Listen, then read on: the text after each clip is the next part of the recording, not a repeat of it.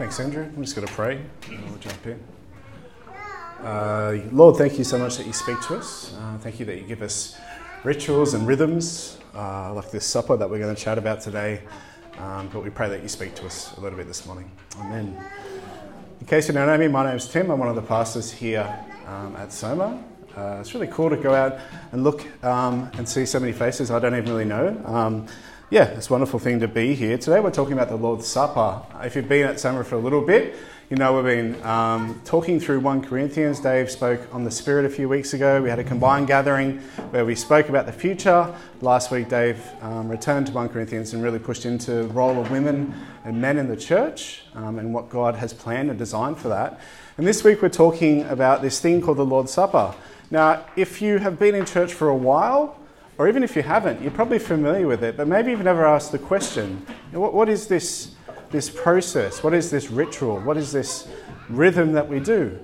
What is this thing that we sort of do, depending on the church sort of space you've been in, or even what you've seen from the outside if you're not used to a church context? You know, why do Christians do this thing?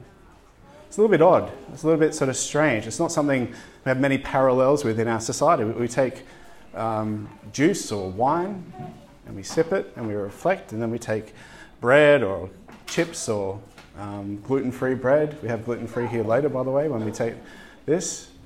And we spend time reflecting and we spend time thinking. I mean, why? What is this thing? Even the language is a little bit confusing. Some traditions call it the Holy Communion. If you come from, say, a Catholic background or a high Anglican background or even an Anglican background, Holy Communion. Others use the language, more of a Baptist tradition, the Lord's Supper. That's how it's described in the New Testament. Other churches describe it that way. I've even heard it described as the love feast. That's kind of really trendy. Why do we do it? Why do we put so much importance on this thing? This process, this ritual. It's an interesting conversation, isn't it? That's really what Paul's pushing into. As Andrew was reading, potentially you picked out a common theme. There's actually a word that's repeated all the way through Paul's letter. And all it really means is connection. Connection. He says it 6 or 7 times. Connection, this word, this repeated phrase. It doesn't really come across in English heaps well. But the whole idea of the Lord's Supper is connection. Comes out in 4 ways. So how does it connect us? Well, the first point of connection that the Lord's Supper does for us, or communion does for us, is it connects the present to the past. So communion, the Lord's Supper, connects the present to the past. I'll just take us to verse 23 of the passage that was read out. For I received, these are the words of Paul, for I received from the Lord what I also passed on to you. The Lord Jesus, on the night he was betrayed. I'll just stop us there. So Paul is talking likely in around AD, no one's 100% sure, probably AD 50-ish, probably 15, 20 years after the crucifixion of Christ. And what he does is he actually takes them back to a specific point of time. He actually takes them back to the night before Jesus was executed. And that was important in itself, because that wasn't just a random night. That fell on a night, if you read Luke's Gospel, which Paul is very likely quoting from, by the way, he was actually, this event was taking place on a thing called the Passover. Now, Passover in the Jewish history and tradition was a massive event. Again, it harkens to an event probably 1,500 years before, if you know your Bible, potentially you don't, where basically the Jews or the Israelites were imprisoned in Egypt. The Pharaoh was abusing and taking advantage of them. God promised to redeem his people. A whole bunch of things happened, and it came to the last straw. But God basically promised to wipe out, and it's pretty hard and difficult to read, the first generation or the firstborn of every Egyptian family. And he said, if you want to escape this, if you want this wrath to pass over you, you'll have to paint the door frames in blood. And so that's what they did. And that's how the Egyptians, well, that's how the Israelites rather broke free of the Egyptians. They crossed the Red Sea. I'm sort of condensing a lot of facts and a lot of detail into a very short narrative here. But that Passover feast, and it was a feast. They killed a lamb, they ate the lamb, and then they used its blood to pass over the doorframe, paint the doorframe, was something they commemorated again and again and again. And the intention was that it grew and took a group of disparate people spread all over Egypt, different ethnicities likely, probably Semitic peoples, and made them into a people. It forged them and connected them. And that was a ritual and a routine that they practiced again and again and again. And that's exactly what we see in the first century with Jesus and his disciples. Interestingly enough, Jesus chose that time, well, this is the time it all happened, for him to have this Last Supper. And the links are pretty clear. The Passover, which was alluded to in the first instance in the Old Testament, is actually fulfilled in Jesus. This is the ultimate Passover lamb, isn't it? And so when Jesus says, on the night he's betrayed, he took bread and ultimately sort of defines this Passover in a specific way, he's actually hearkening both to the past, and he's saying this is going to define the people of God into the future. He's linking every Christian, and this is an idea and a practice that was supposed to be practiced by all Christians everywhere, and it was. If you read even the extra kind of material from this period, you'll see that the Christians were known for doing this. This defined the early church. And Jesus says this in his teaching here. He wants them to repeat this whenever they eat or drink. So something that was going to link them to the past, was going to tie them together here, and was supposed to be repeated through the church into the future. And so when we take the Lord's Supper, we're going back to that night before Jesus was executed, but even before that, to when people, well, the various people groups that were in Egypt at the time were called together into the people of God. I don't know if you think of that and realise that when you take communion, when you take the bread or the gluten-free snack or whatever it is, and the juice or the wine, that you're being connected to something that goes beyond your life, back 2,000 years beyond even that. The very foundation and forming of the people of God. It connects today. What is the date? The 28th or whatever it is of January 2024. Man, January's already gone. Isn't that crazy? To all that's come before. Connects the present to the past. I was trying to think of a helpful way to kind of illustrate this. A couple of years ago, I went to Europe, went to Scotland and England.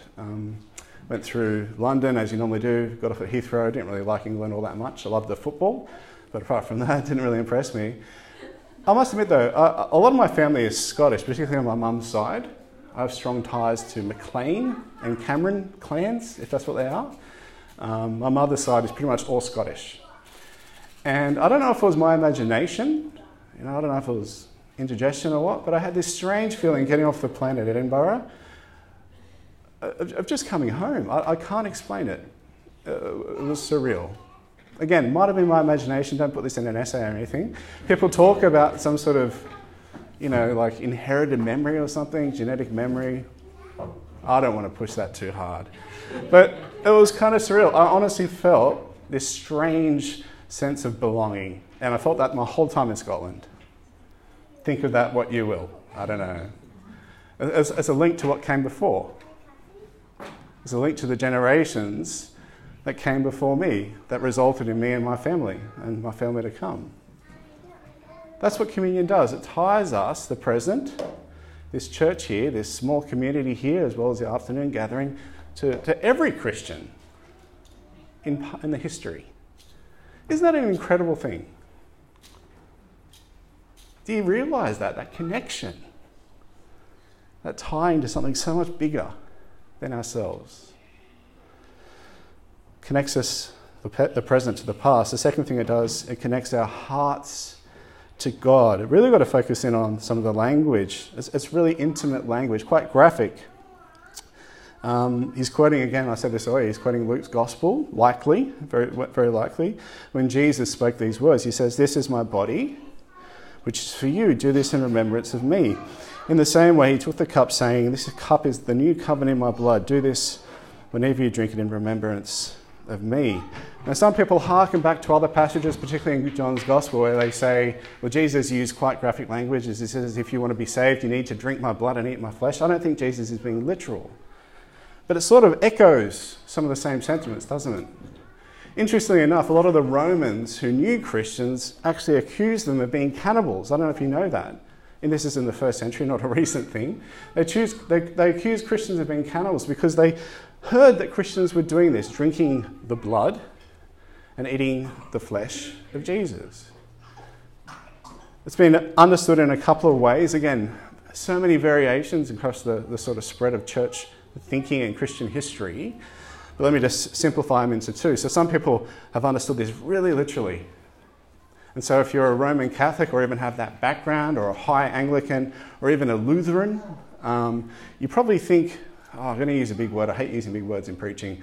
There's a big word called transubstantiation. You don't need to know what that means. All it means, well, you do, because I'm going to tell you. But all it means is people think in some weird way, when you take the bread and the wine or the juice, that it turns into the actual blood and flesh of Jesus. Don't ask me, and I don't mean to be disrespectful, please don't hear me say that. I'm not trying to make fun of anyone. But in some way, it transforms in that way.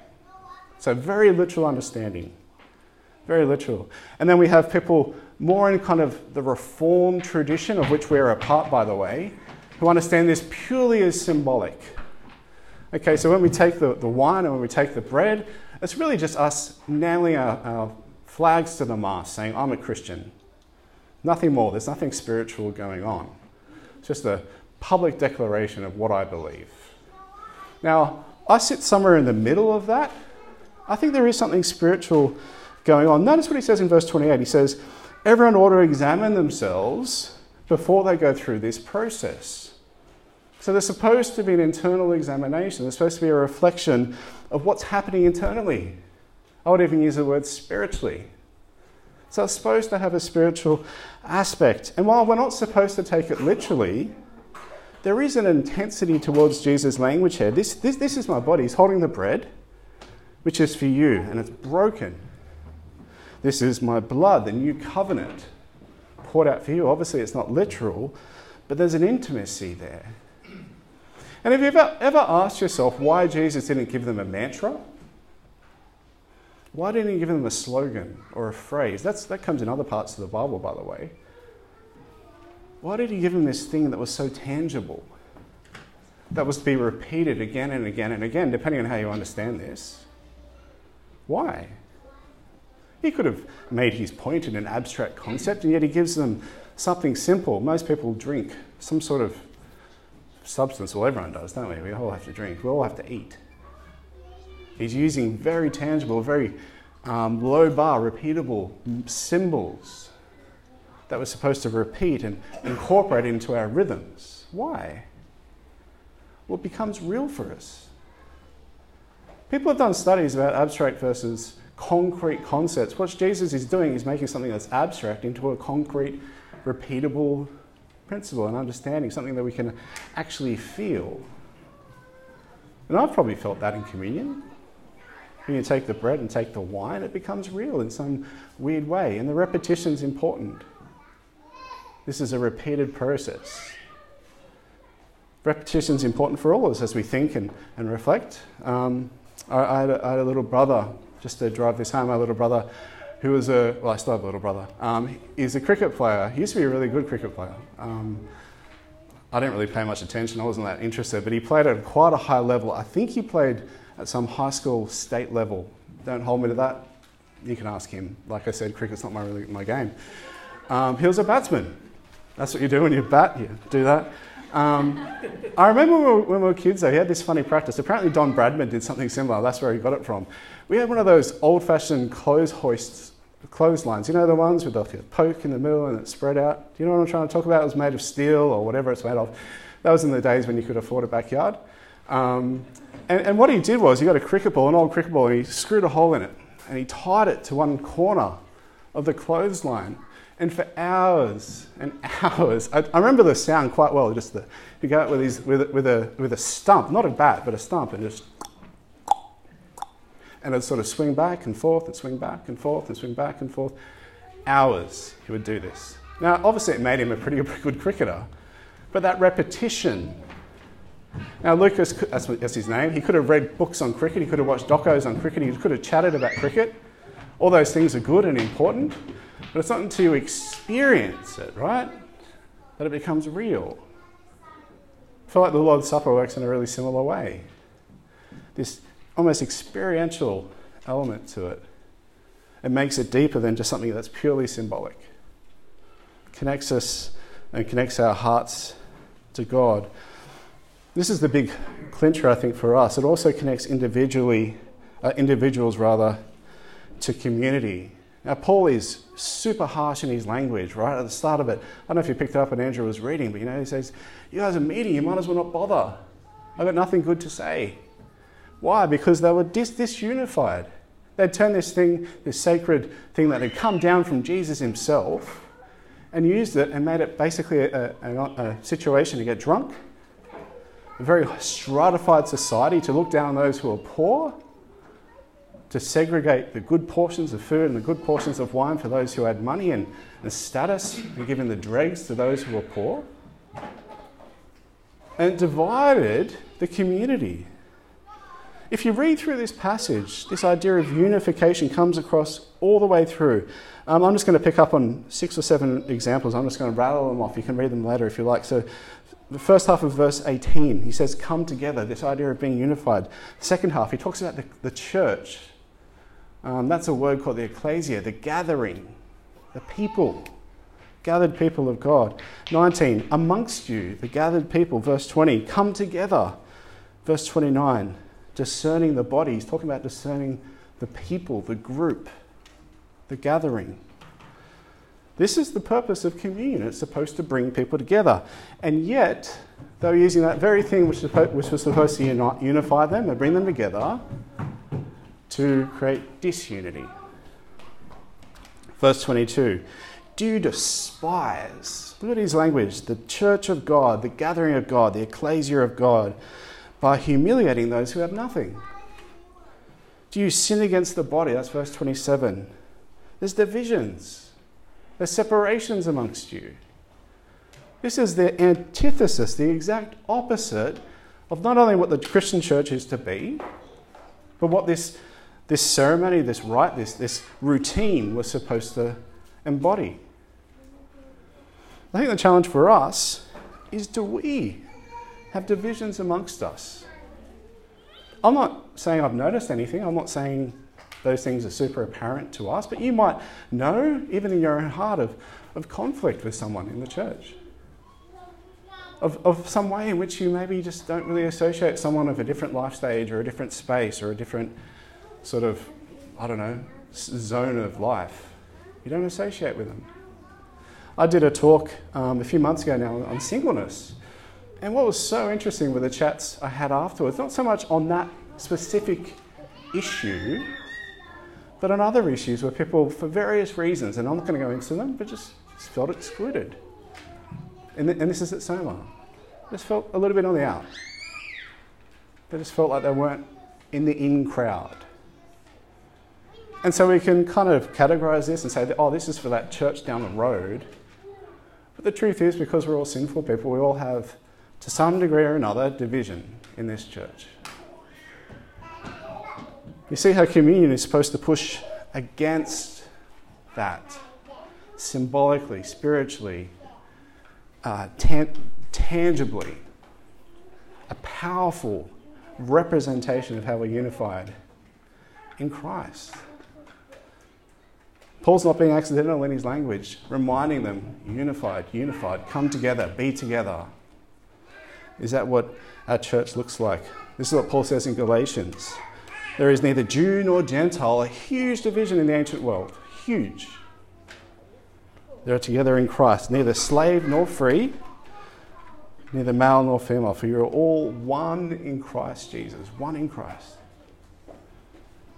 What a powerful symbol and a mechanism by which that can be embodied amongst us.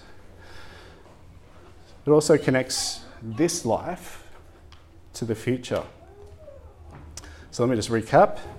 Connects the present to the past, connects our hearts to God, connects individuals to community, and it connects this life or our lives to the future. A little sort of ideas sort of thrown in there at the end of his teaching on this. Verse 26, for whenever you eat this bread, drink this cup, you proclaim the Lord's death until he comes. What does that mean? Well, this is all the way through 1 Corinthians. It's all the way through Dave's preaching and Stuart's preaching and people who have preached on this. This idea of the life that will come. The world beyond this, what we can see and hear and touch in this world. So communion is not just something for now. It's actually a declaration that, no, we're believing in the life beyond here. I don't know if you're a U2 fan. I don't know if Bono's a Christian. He's a singer of U2. I don't know. He doesn't answer to me. He claims to be. I'm not sure.